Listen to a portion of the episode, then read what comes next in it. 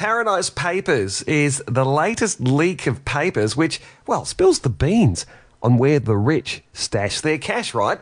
So the list of rich people, including the Queen, who have offshore investments, have been exposed. This is amazing stuff. So the Queen apparently has offshore investments in the Cayman Islands. Now she's in good company, along with politicians, movie stars who've got offshore bank accounts and investments. So over in the UK this morning, they've been pretty quick to defend the Queen's investments. And they're saying that, well, there's nothing illegal and nothing wrong about the Queen putting her money in the Cayman Islands, which is probably good news for the other investors. I mean, you can imagine them. Hey, if it's good enough for the Queen, it's good enough for me. Just saying.